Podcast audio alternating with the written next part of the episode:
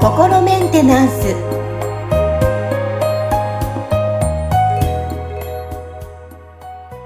はい皆さんいかがお過ごしでしょうか？サロン向け心メンテナンス本日もアシスタント三上恵と気候ヒーラーの吉村隆二です。はい吉村さん本日もよろしくお願いしますよろしくお願いします。こちらの配信は、えーサロン向けの配信となっておりますけども、まあ、はい中にはやっぱりこう、スピリチュアルな感性を高めたいって感じながらね、聞いてる方もいらっしゃると思いますので、まあ、そのために必要なこと、何かあるかなってことで、今日はちょっと吉村さんに質問をさせていただけたらなと思いますが。はい。そうですね。その、まあ、スピリチュアルな感性ってね、僕ももともとだから、そのね、なんかスピリチュアルのことは全くその、なんていうのかな、馴染みがなくて、その、うん昔からその、なんか霊感とかがあったわけでもなく、うんあ、の、普通にもう、なんていうのかな、なんかこう、か科学で全てがなんか説明つくっていうような感じで、その、んなんていうのかな、の世界でまあ生きてたわけですよ。あの、ね、うんだとどっちかっていうと理数系の科目が得意な感じの、はいはい。はい、なんかね、おその、ちょっとオタクな少年時代だったわけなんですけど、うんうん。はい。で、あの、なんていうのかな。あの、ただ、あの、実際、じゃあ、こうね、あの、こう、スピリチュアルなもの、エネルギーワークの世界に入ってきて、感じたのは、その、なんていうのかな、そのスピリチュアルな感性と、その、うん肉体が持ってる五感っていうのは、結構、その、なんか関連してるっていうか、あの、なんていうのかな、こう、近いものだなっていう風に感じるんですよね。うんで、これって、その、あの、なんていうのかな。例えば、その、なんかこう、楽器、ピアノの鍵盤とかを、こう、ちょっとイメージしていただくと、こうドレミファソラシドって、なんか、あの、ね、1オクターブこう行くじゃないですか。そうすると、最初のドと、その、なんか、その、上がってった1オクターブ上のドっていうのは、実はその波動がちょうど、あ波動っていうか周波数、あの、こうね、あの、周波数がちょうど2倍になってるんですよ。で、はいだから、ちょうどその、なんて、同じ響きを持ってる音になるんですね。で、このドレミファソラシドって上がってったところから、またね、ねさらに1オクターブこう上がっていくと、またドが現れるわけですよね。だからその、この1オクターブ下のドレミと、そのなんかこの1個また上のドレミと、そのまた1個上のドレミって、なんかその同じこう響きの変化っていうのが繰り返されてるわけですよ。うんうんうん。そうですよね。で、はい。でこれが結構、その、なんていうのかな、実は、そのね、肉体の五感っていうのは、僕らその、こう視覚と、ね、目で見る、それから音を耳で聞く聴覚と、あとはまあ、その体感覚ね、あの、味覚とか、それからこうね、匂いとか、あと手触りとか、そういうのも含めて体感覚っていうのがああるじゃないですか。はい。で、これ、これが、その、実はそのスピリチュアルな感覚、その、目に見えない、なんか例えばその一般的に言うそのね、五感の上の第六感とかって言われれてる、この領域でも、その、スピリチュアルな情報をその視覚的に捉える人、はい。なんかビジョンが見えるって人もいれば、その色が見え。るそうそう、色が見えるとか、あとね、あと聴覚的に捉える、その、なんか音が聞こえるとか聞言こえる葉が降りてくるみたいな人。で、あとそこを、なんていうのかな、そのなんか例えばそういう、あの、寒気みたいのを感じるとか、うんゾクゾクするとか、圧を感じるとかみたいな、体感覚でそれを感じる人、なんか匂いがするとかっていう人うもいるし、ん、いますっていうようね。な、はい。だから、実はその、なんか、こう、肉体の五感と、その、スピリチュアルな感覚の、なんかそういう、そのね、なんか感覚のチャンネルっていうのが、こう、なんか、こう、ほぼほぼ対応してるわけですよ。はあなるほど。そう言われてみればそうですね。うん。そうなんですよね。だからそれって、その、実はその、なんか、だから、1オクターブ、2オクターブ上のところで、同じその感覚を使ってるっていう捉え方ができると思うんですよね。はいはいはい。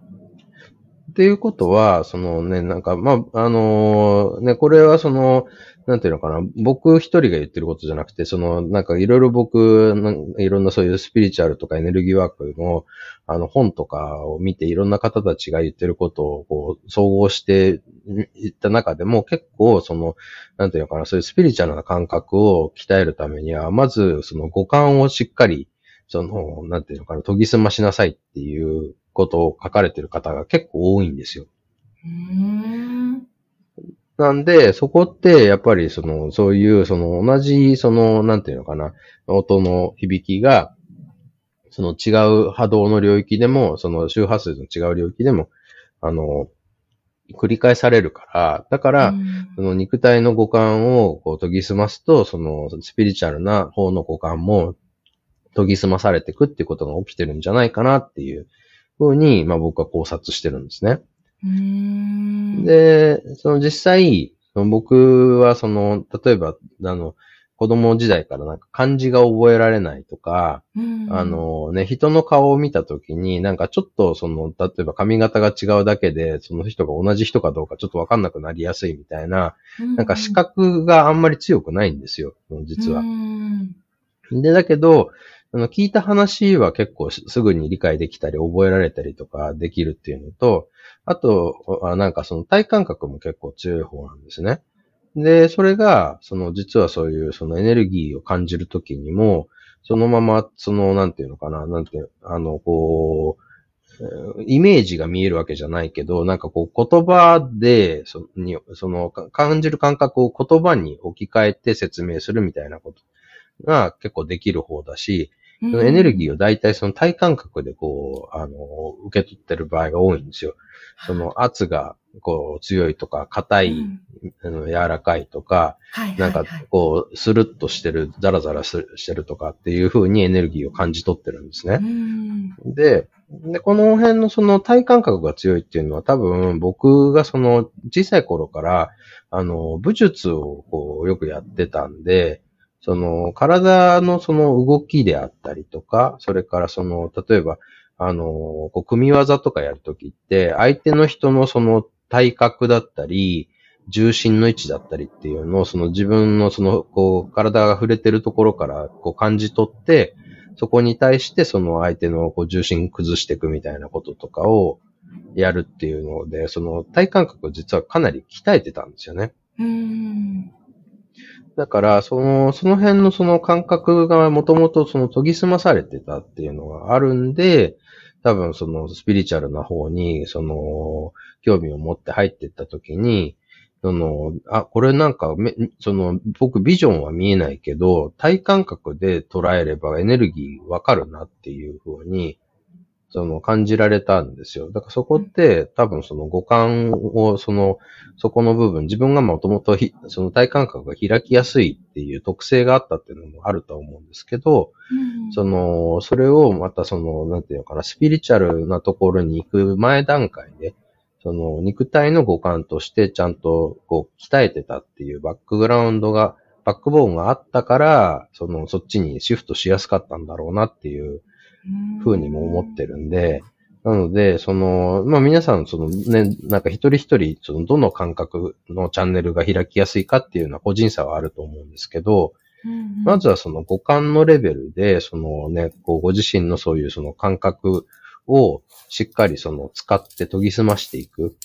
ね、だからそれって結構なんだろうな、こう、例えばそういういろんなあの映像作品だったり、その絵画だったり、綺麗な景色だったりとかをまず自分の視覚でこう見ることで、そのなんかこうね、その心に何かこう、感じ取るものがあるかみたいなところなのか、例えばその音楽を聴くとか、人のなんか講演を聞くとかっていうことで、そのなんか、えー心が動く人なのか、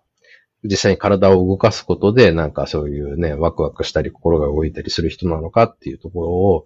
まずいろいろ試してみて、自分のその、こう、なんていうのかな、感覚が開きやすい、そのなんか、あの、感覚がまあ言ってみたら、あの、敏感な、そのね、あの、チャンネルみたいな、その、ものをこう見つけて、そこを、その、なんか、いろんな、その、三次元的なアクティビティで、まずはその研ぎ澄ましていくってことをやっていくと、多分、あの、これがそのスピリチュアルな領域でも、多分一緒にこう、そっちがこう開いていくってことにつながるんじゃないかなと思うんですよね。うん。いや、今お話聞いて、あ、これって五感もやっぱり人によってね、先ほど、あの、お話がありました、見るのが、見て覚えるのが得意な方とか、聞いて覚えるのが得意な方とかって、やっぱ分かれてきますので、その感覚って、じゃあ、とても大切になってくるんですね。そうですね。だから結構僕いろんな人見てきて、その肉体のその感覚とスピリチュアルな感覚が連動してる人が多いなっていうふうに思うんですよ。なんかそれが、まあ、ね、その、全員がそうかどうかちょっとわかんないですけど、少なくとも僕自身そうだし、僕が見てきたいろんな人たちも、結構肉体の感覚が強いところがそのスピリチュアルな領域でも強く開いてる風に、あの、見受けられるんで、っていうことは、その肉体の感覚を一生懸命こう開いて研ぎ澄ましていくってことをしていくと、そのスピリチュアルな感覚もそこの領域が開きやすくなるんじゃないかなと思うんで、